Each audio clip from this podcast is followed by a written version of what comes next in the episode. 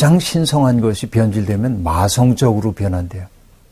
우리는 그 현실을 보고 있는 거예요. 지금 너무나 많은 사람들을 엉뚱한 길로 오도하고 있는 사람들이 있어요. 그들을 존중하면 안 됩니다. 비판해야죠. 그게 아니라고 말해야 되죠. 목사님이 하는 일이니까 다 옳겠죠. 아니에요. 목사도 잘못 저지를 수 있어요. 권력욕에 사로잡힌 이들이 사람들을 신앙적 언어로 오도할 수 있어요.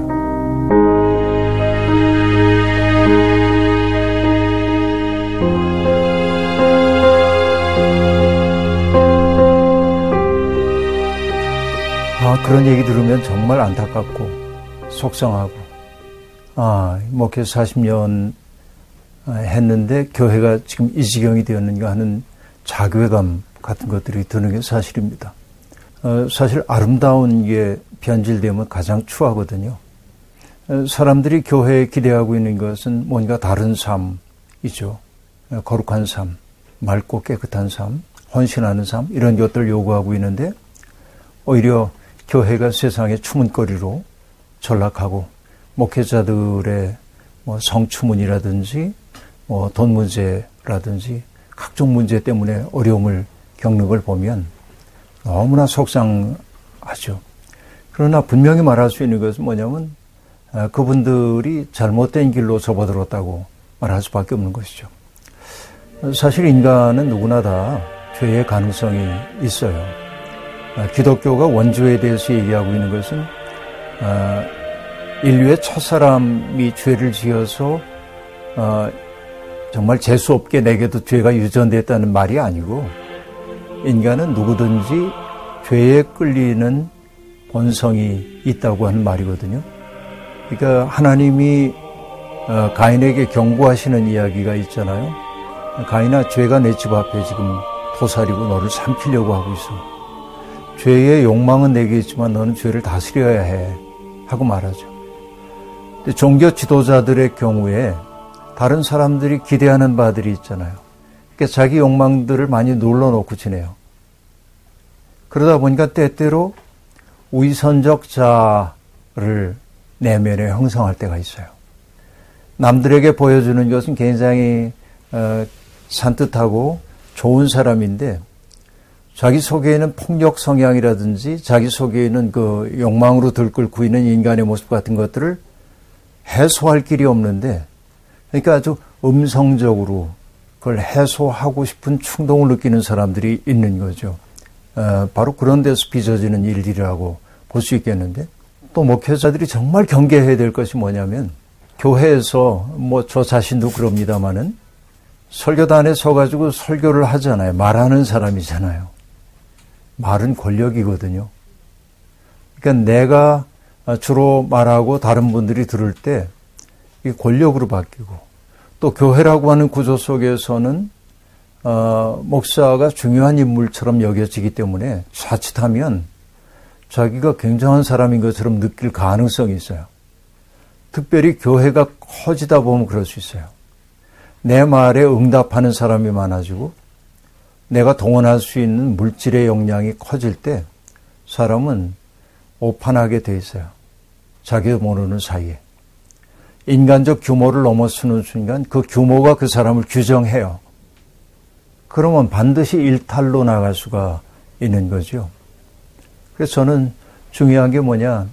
자꾸 자기 지우는 연습을 해야 될 거라고 봐요. 목회자들이. 어린 시절에 시골에서 놀 때 눈 오고 그러면요. 제가 잘했던 장난이 있어요. 그게 뭐냐면 소나무 가지를 꺾어가지고 들고 뒤로 걸어가면서 내 발자국을 지우는 거예요. 이렇게. 안 걸어간 척하고.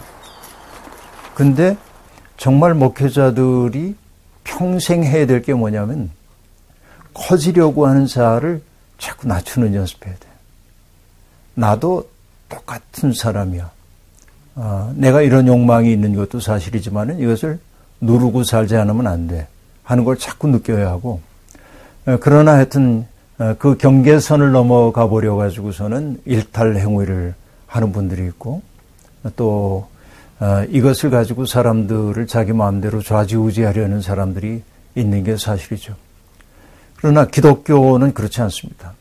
왜냐하면은 어, 지배라고 하는 것은 기독교에 없어요. 성서에서는. 어, 성경의 가장 중요한 사건 얘기하라면은 구약에서는 출애굽 사건이고 신약에서는 예수 그리스도의 십자가와 부활 사건인데 출애굽 사건이라는 건 뭐냐면 지배와 피지배로 갈린 세상에서 신음할 수밖에 없는 사람들을 하나님이 긍휼히 여기시고 그들을 찾아오셔서 자유인이 되어 살 수 있는 길로 인도하시는 거거든요.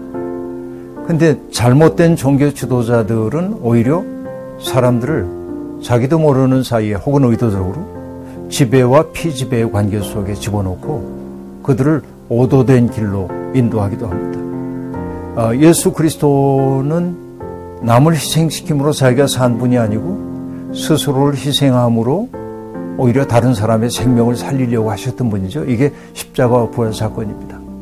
그래서 이방인의 집권자들은 힘으로 사람들을 지배하지만 너희들은 그래서는 안 된다. 으뜸이 되려고 하는 사람은 모든 사람 섬겨야 해. 이렇게 얘기하잖아요. 이게 성경의 근본 메시지입니다. 그러니까 오늘 이제 세상 사람들 앞에 비춰지고 있는 기독교의 부정적인 모습이 있다고 한다면 오도된 기독교 때문이라고 말할 수밖에 없어요. 그러면 이제 길이 어디에 있겠나 하는 생각을 이제 해봐야 하는데 다른 거 없어요.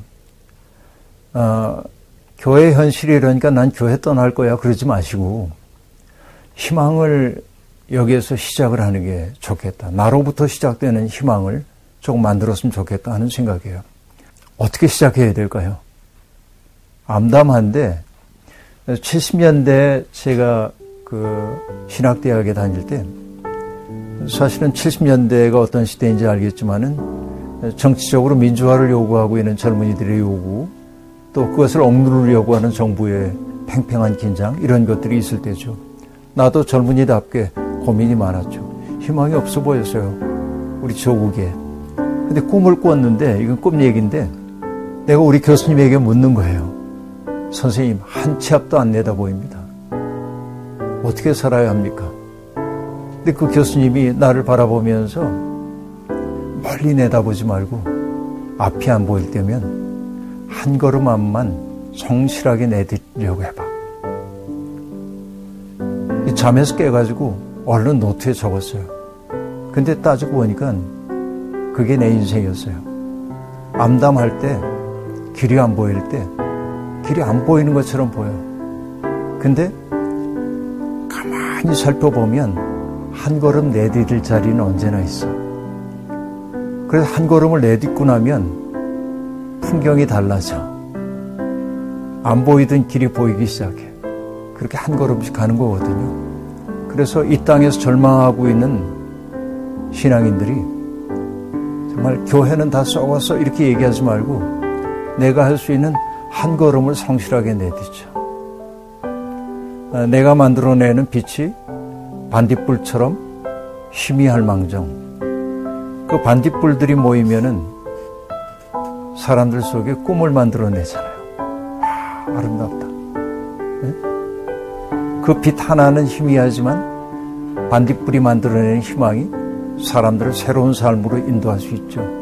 나는 이게 그렇게 낙심하고 있는 성도들에게 미안한 마음을 품으면서도 하고 싶은 얘기예요.